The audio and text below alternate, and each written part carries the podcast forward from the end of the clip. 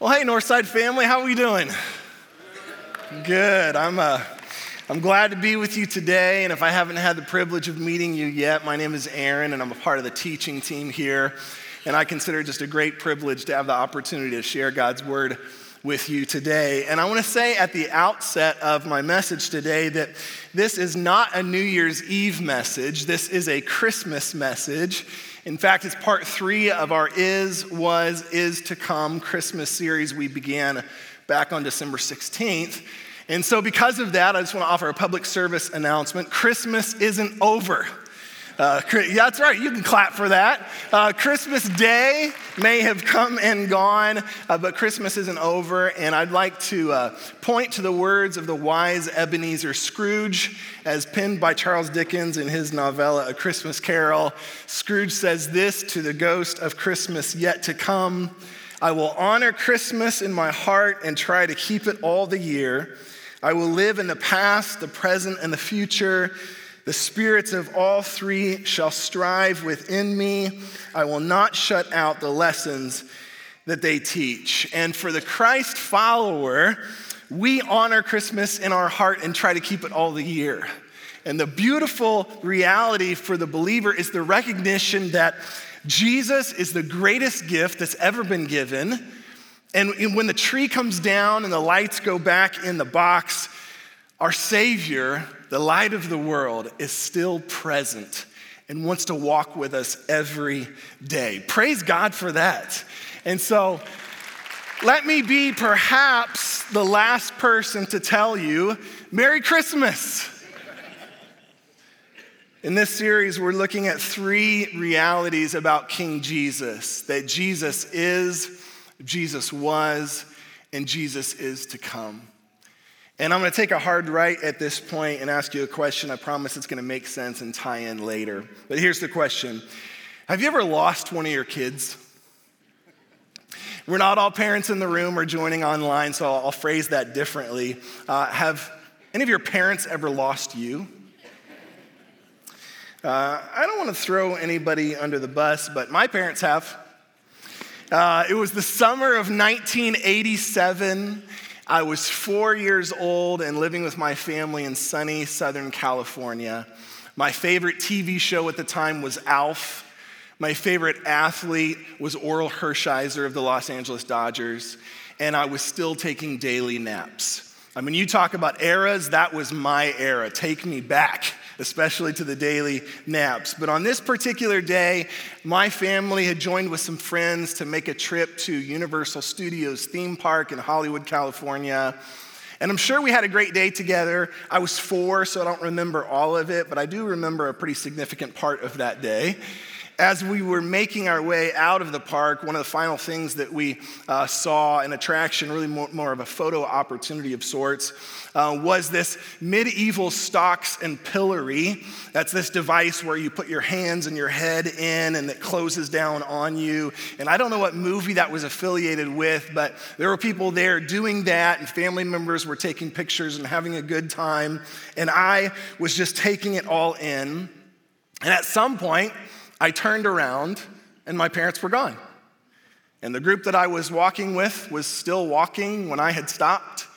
And so I don't know what happened next. I don't know if I approached someone or someone approached me, but eventually I got connected with a security guard who took me to a small security building. I remember in the room that they had me, there was a TV with some cartoons playing. They gave me some ice cream, which was great, I'm sure. And, uh, and I don't remember all of the details, but I, I can pretty vividly remember just simply thinking, I wonder if my parents are gonna come back for me. And if so, how long am I gonna be here? How long is this gonna take? And I just share that story with you because I think that there is a spiritual parallel there for us that perhaps you have found yourself, or maybe you even find yourself right now, observing your own personal experience and the challenges that, that you're undoubtedly facing on some level. Or maybe you look around culturally or even globally and you see the chaos and confusion around the world, and perhaps you found yourself wondering where God is in all of it. And if He's gonna show up and actually do something about it in our own lives and in the world around us. And if that's you, like it is often me, then this series is for you And let me just tell you that He is, He was, and He is to come. And I want to begin our time together with a text that we have referenced in a series from the book of Revelation, chapter 1, verses 4 through 8. I'm going to read this for us, and then I'd like to pray and ask God just to speak through His word in whatever way He wants to. Here's what we read in Revelation, chapter 1, beginning in verse 4. This letter is from John to the seven churches in the province of Asia. Grace and peace to you from the one who is, who always was, and who is still to come, from the sevenfold Spirit before his throne, and from Jesus Christ. He is the faithful witness to these things, the first to rise from the dead, and the ruler of all the kings of the world.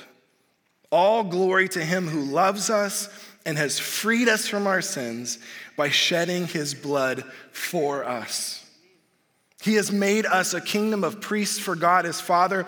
All glory and power to him forever and ever. Amen. Look, he comes with the clouds of heaven, and everyone will see him, even those who pierced him. And all the nations of the world will mourn for him. Yes, amen. I am the Alpha and the Omega, the beginning and the end, says the Lord God. I am the one who is, who always was, and who is still to come, the Almighty One. Father, we come before you, acknowledging just that, that you are the Almighty One. That you are, that you were, that you are yet to come. Thank you for the gift of your word that instructs us and convicts us and shapes us as we submit to the authority of your truth. Father, thank you for the grace and the kindness and the mercy that you offer. And I ask, Father, that as we consider your truth today, that for each person gathered here, in this room and online that you would meet them right where they're at. Speak to their hearts and minds in the ways that only you can and in all the ways that you want to. We thank you in advance for what you're going to do. We praise you and we pray all of this in the beautiful and powerful name of Jesus. Amen. Jesus is, Jesus was, and Jesus is to come. And today, specifically, we're going to consider what it means that he is to come. And here's why it matters. This is a pretty basic truth I think we could all uh, agree on that our belief about tomorrow shapes the way that we live today. What we believe to be true about tomorrow shapes the way that we live today. I'm going to ask you a series of rhetorical questions here, but would today be different for you if tomorrow was going to be your first day at a new school or a new job? My guess is the answer is yes. If you're starting at a new school or a new job tomorrow, as all of us have at one point or another, you know the jitters of the, the day before and getting prepared and making sure that you're ready to go the next day. Uh, that would shape and change the way today would look and feel for you. Would today be different if someone famous or someone that you deeply respect was coming over to your house for breakfast tomorrow morning.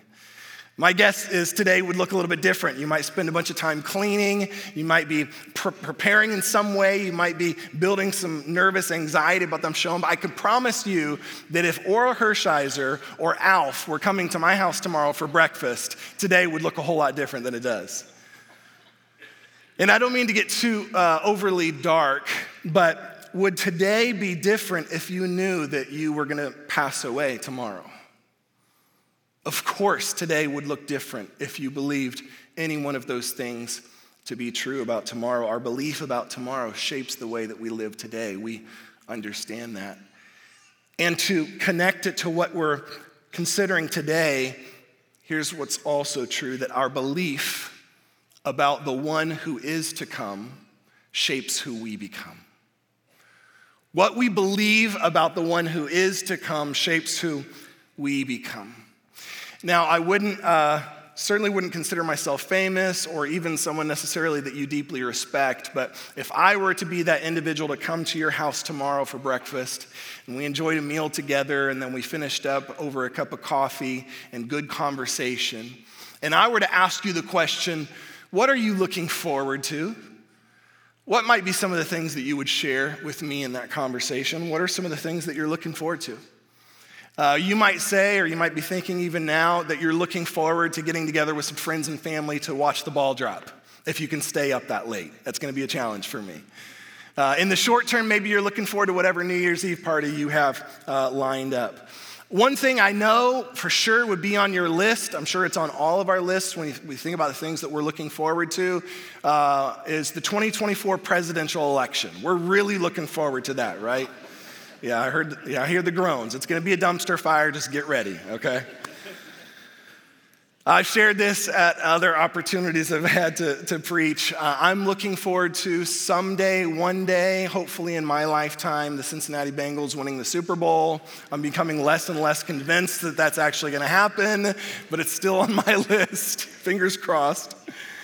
Uh, just in the last couple of weeks, I found myself looking forward to something that I haven't really looked forward to before. As I see friends with new babies, I'm always reminded that I don't have a baby anymore. Our youngest, Judah, aka Jude the Dude, is five years old. He's not a baby anymore. And I found myself in the last couple of weeks looking forward to hopefully one day, someday, becoming a grandpa. I hear being a grandparent's a pretty good gig. Is that right? I got that right? Yeah. Um, I'm looking forward to that. So I don't know what would be on your list, and, and I don't intend for this to be some Jesus juke moment, but I wonder in the conversation that we would have over that cup of coffee, if one of your answers to what you're looking forward to would be the return of Jesus. And I wonder how long the list would have to get or how long the conversation would have to be before Jesus returning would show up on your list of things that you're looking forward to. And I think it's important that we recognize the, the value of this because the Christian faith is a forward looking faith. Uh, many people wrongly believe that our faith is about a bunch of things that happened a bunch of years ago. And while that's entirely true, that our faith is rooted in, in history and what actually happened, namely Jesus' birth and death, burial, and resurrection, but that's not the full story. And the definition that we have of faith that we find in Scripture in the book of Hebrews, chapter 11, says this that faith is confidence in what we hope for and assurance about what we do not see. In other words, our faith isn't just about what we believe happened, but what we believe will happen, what is to come. And we're generally comfortable with thinking about the future outside of our faith. In fact, many of us uh, will make some sort of New Year's resolution, in spite of the fact that we know that very few of us will actually carry them out. Uh, you've probably seen the research, depending on which one you reference, it's about less than 10% of those who make a New Year's resolution actually keep it. And yet, what I have found in nearly two decades of ministry and in observing my own life and tendencies is that when we think about the future, we often overestimate what we believe we can and will accomplish in the future and we often underestimate what we believe God can and will accomplish and do for us. And I think part of uh, what is at play here is an emotional response to the way that we think about the future. And for a moment, I want you to, to not think with your brain, but with your heart. And if I were to, to offer you a, a, a continuum with great hope on one end and great fear on the other. And I would ask you to place an X marking how you feel when you think about the future. Where would you mark yourself? Not the right answer, what you know you should uh, think or know you should feel, but how, when you think about your future, how do you actually feel? In my experience, I think for many, if not most of us, it's a mixed bag, and that X would probably be somewhere near the middle. where we've got some hope, but we've also got some anxiety. We've got some excitement, but we also have some fear. For some of you, you know, we're living in an age of anxiety. We're seeing that all over the place. For some of you, that mark, that X, might be far closer to the great fear side of the spectrum. And if that's the case, I want to just remind you of the words of Jesus that we find in Matthew chapter 6. Don't worry about tomorrow, for tomorrow will bring its own worries. Today's trouble is enough for today. And Jesus taught this in the context, in a broader context of the truth that we serve and worship a faithful Father who knows our needs and promises to provide for them. And so when we think about the future, we really don't need to fear. We should never worry, but we must wonder. And some have taken this concept too far to think that, that what, what it means and what God wants us to do is just focused on the here and now and the present and not really think too much about the future at all. We hear these phrases like carpe diem, seize the day, or eat, drink, and be merry, for tomorrow we die, and it's all about the here and now. Even in religious circles, I've heard the phrase that someone is so heavenly minded that they're of no earthly good. And yet, I don't think our problem is that we think too much of the future. I think it's that we think too little of it. That we've lost our wonder for what God wants for us and for what He will do, what He's promised is coming. And in fact, in 1 Corinthians chapter 2, verse 9, we read that no eye has seen, no ear has heard, and no mind has imagined what God has prepared for those who love him. And scripture is bursting with the wonder of the one who is to come.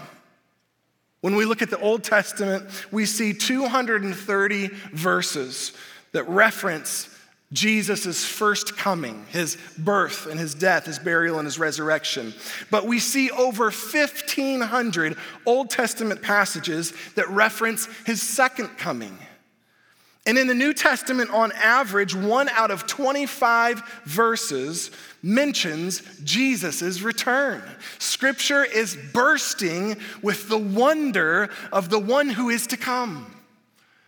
And so, because of that, I want to share with you in practicality what is to come when Jesus returns and why it matters for us. I want to share two things that the one who is to come will bring and two reasons why it matters so much.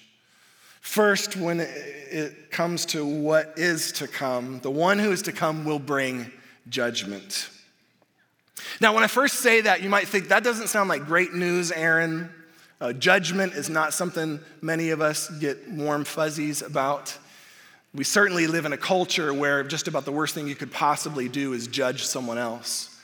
And yet, this is really good news, and I'll tell you why in a moment. But here's what we read in John chapter 5, Jesus' words about this I tell you the truth, the Son can do nothing by himself, he does only what he sees the Father doing.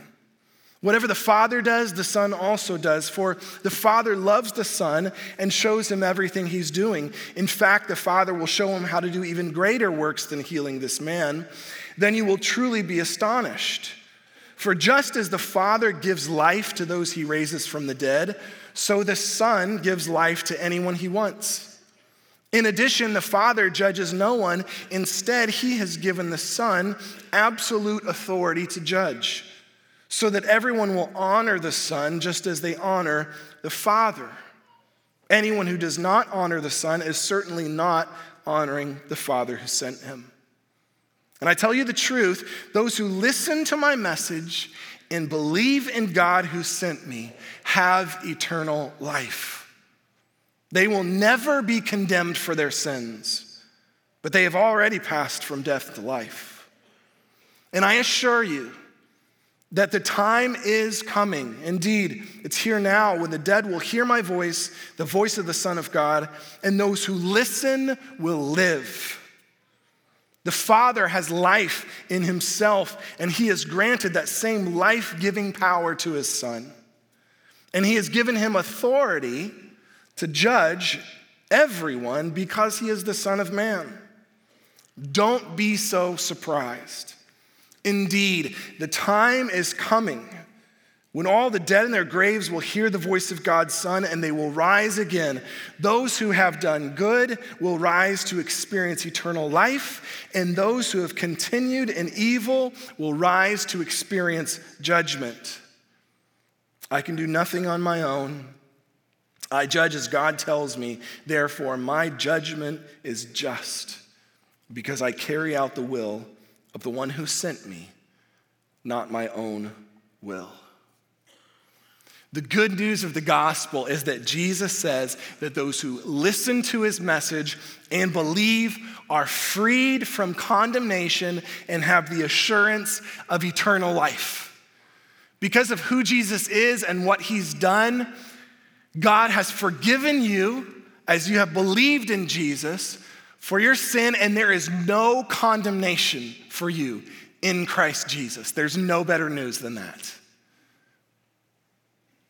And yet, what's equally true is that those who do not believe will be judged accordingly.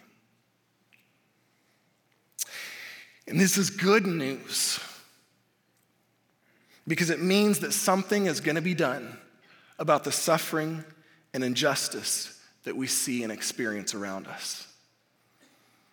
I don't know, maybe you're like me in the sense that you found yourself at times looking around Maybe even again in your own experience, or maybe more broadly in our culture or in what's happening around the world, and you see on full display the evil and the injustice that happens in our world. Some of it makes me literally sick to my stomach as I read and I watch reports of the evil being done in our world. And in those very same moments, I often feel helpless like, what, what could I possibly do to make a difference? Someone has to pay for that. There should be judgment and justice for that evil.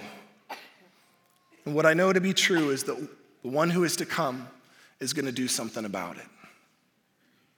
His judgment, his justice is a gift to us because something will be done about the evil and suffering in our world.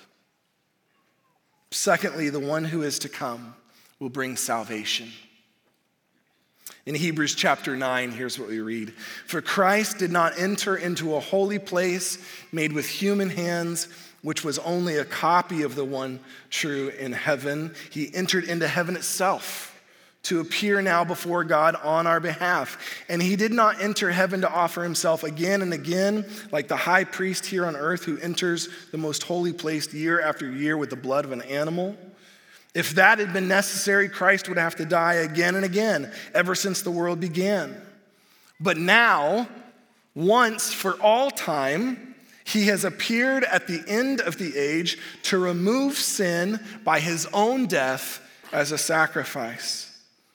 And just as each person is destined to die once, and after that comes judgment, so also Christ was offered once for all time as a sacrifice to take away the sins of many people. He will come again, not to deal with our sins, but to bring salvation to all who are eagerly waiting for him. Are you eagerly waiting for his return? Because what we believe about tomorrow shapes how we live today. What we believe about the one who is to come shapes who we become. Well, why does that matter? Well, first of all, the one who is to come brings strength for today. I don't know what you're facing right now. I know what I'm facing and I need strength for it. Anybody else need a little extra strength for what you've got going on right now? It was Jesus' belief about what was to come that gave him the strength to be faithful in the present. And here's what we read in Hebrews chapter 12. Therefore, since we are surrounded by such a huge crowd of witnesses to the life of faith, let us strip off every weight that slows us down, especially the sin that so easily trips us up, and let us run with endurance the race that God has set before us. We do this by keeping our eyes on Jesus. the champion who initiates and perfects our faith. Because of the joy awaiting him, he endured the cross, disregarding its shame. And now he is seated in the place of honor beside God's throne. You see, it was Jesus' understanding about the future that allowed him to be faithful to the Father in the present, even in the face of the brutality of the cross. that's why it's so critical that you and I understand what our future holds, what is to come, because it gives us the strength that we need for today. In full view of the cross, not diminishing its depravity in any way, Jesus fixed his eyes on the Father and remained faithful. And in full view of our troubles, and they are many and they are significant, we fix our eyes on Jesus, who is to come for the strength we need to be faithful. And secondly, the one who is to come brings hope for tomorrow.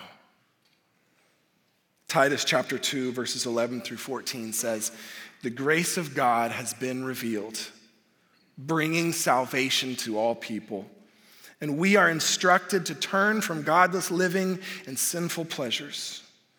We should live in this evil world with wisdom, righteousness, and devotion to God, while we look forward with hope to that wonderful day when the glory of our great God and Savior, Jesus Christ, will be revealed. He gave his life to free us from every kind of sin, to cleanse us, and to make us his very own people, totally committed to doing good deeds. That wonderful day is coming. Jesus is the one who is to come, and his glory will be on full display. He will be revealed as the one who gave his life for us so that we might be made his very own. I began my message by throwing my parents under the bus, so I need to make amends for that here by admitting that um, at least on one occasion, I did misplace one of my kids. A couple of years ago, my wife Sarah and I uh, were celebrating our wedding anniversary, and we had plans for just the two of us to go out later that night together. But during the day, we wanted to spend some time together as a family. And so we loaded our kids up and we headed to the local zoo. It was the Fort Wayne Children's Zoo. And the kids were a little bit younger at the time, and so we had to take two strollers and many, several of them were in diapers, probably all of them, I don't remember. Uh, but we, we made it to the zoo, and that in and of itself was an accomplishment. And once we made it through the gates, we visited the first attraction. I wonder if you can guess what it was the restrooms. It's always the first attraction for our family with little kids. And we got that figured out, and we headed to the second attraction, which was the outdoor gift shop. So we're really two for two at this point. We haven't seen a single animal other than the ones we brought with us. And, uh, and at this outdoor gift shop, it was just a beautiful sunny day, and they had these bubble machines going, and so bubbles were flying through the air, and the kids were having a good time, and, and it was exactly what we wanted to experience that day as a family, just celebrating our marriage. And, and we were enjoying it so much that we got a bit distracted, and eventually we recognized that one of our kiddos wasn't with us. And, and the kid that had uh, been lost or left behind at some point uh, was our daughter Leah.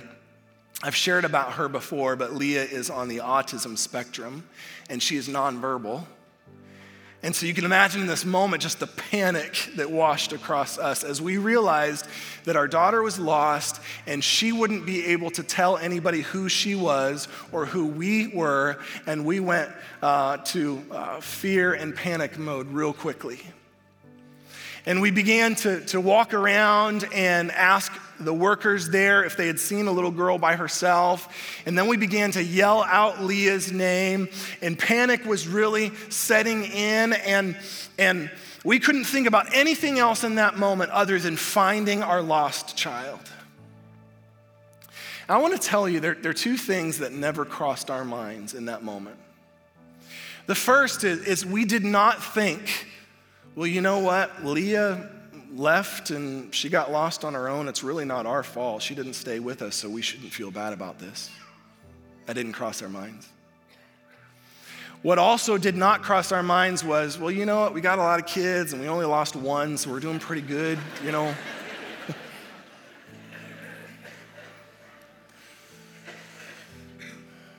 no, we we would not stop looking until we found Leah. And when we did, our hearts were filled with such joy and relief that I couldn't possibly articulate those feelings to you today. But I share that story with you to say, we have a heavenly Father who loves us so greatly that he's done everything within his power to make a way for us to be found and restored to a right relationship with him. And I don't know what life has done to you. I don't know how you have found yourself lost at times, maybe even lost in some way right now, but you have to know that you have a heavenly Father who has not stopped pursuing you since the very day he made you. You are so deeply loved. He is, He was, He is to come for you. I want to finish by encouraging with the words of 2 Peter chapter 3 verses 2 through 15. I want you to remember what the holy prophets said long ago and what our Lord and Savior commanded through your apostles. Most importantly, I want to remind you that in the last days, scoffers will come, mocking the truth and following their own desires. And they will say, What happened to the promise that Jesus is coming again? From before the times of our ancestors, everything has remained the same since the world was first created. They deliberately forget that God made the heavens long ago by the word of his command, and he brought the earth out from the water and surrounded it with water. And then he used the water to destroy the ancient world with a mighty flood. And by the same word, the present heavens and earth have been stored up for fire they're being kept for the day of judgment when ungodly people will be destroyed. But you must not forget this one thing, dear friends. A day is like a thousand years to the Lord, a thousand years is like a day. The Lord isn't really being slow about his promise, as some people think. No, he's being patient for your sake. He does not want anyone to be destroyed, but he wants everyone to repent. But the day of the Lord will come as unexpectedly as a thief. And the heavens will pass away with a terrible noise, and the very elements themselves will disappear in fire, and the earth and everything on it will be found to deserve judgment. And since everything around us is going to be destroyed like this, what holy and godly lives you should live. Looking forward to the day of God and hurrying it along. On that day, he will set the heavens on fire and the elements will melt away in the flames. But we are looking forward to the new heavens and new earth he has promised, a world filled with God's righteousness. And so, dear friends, while you are waiting for these things to happen, make every effort to be found living peaceful lives that are pure and blameless in his sight. And remember, our Lord's patience gives people time to be saved. Our belief about what's to come, our belief about the one who is to come shapes who we become. Will you trust him? Will you live today like he's going to bring judgment and salvation. And will you look to Him alone for your strength for today and your hope for tomorrow? I pray you will. I pray you will.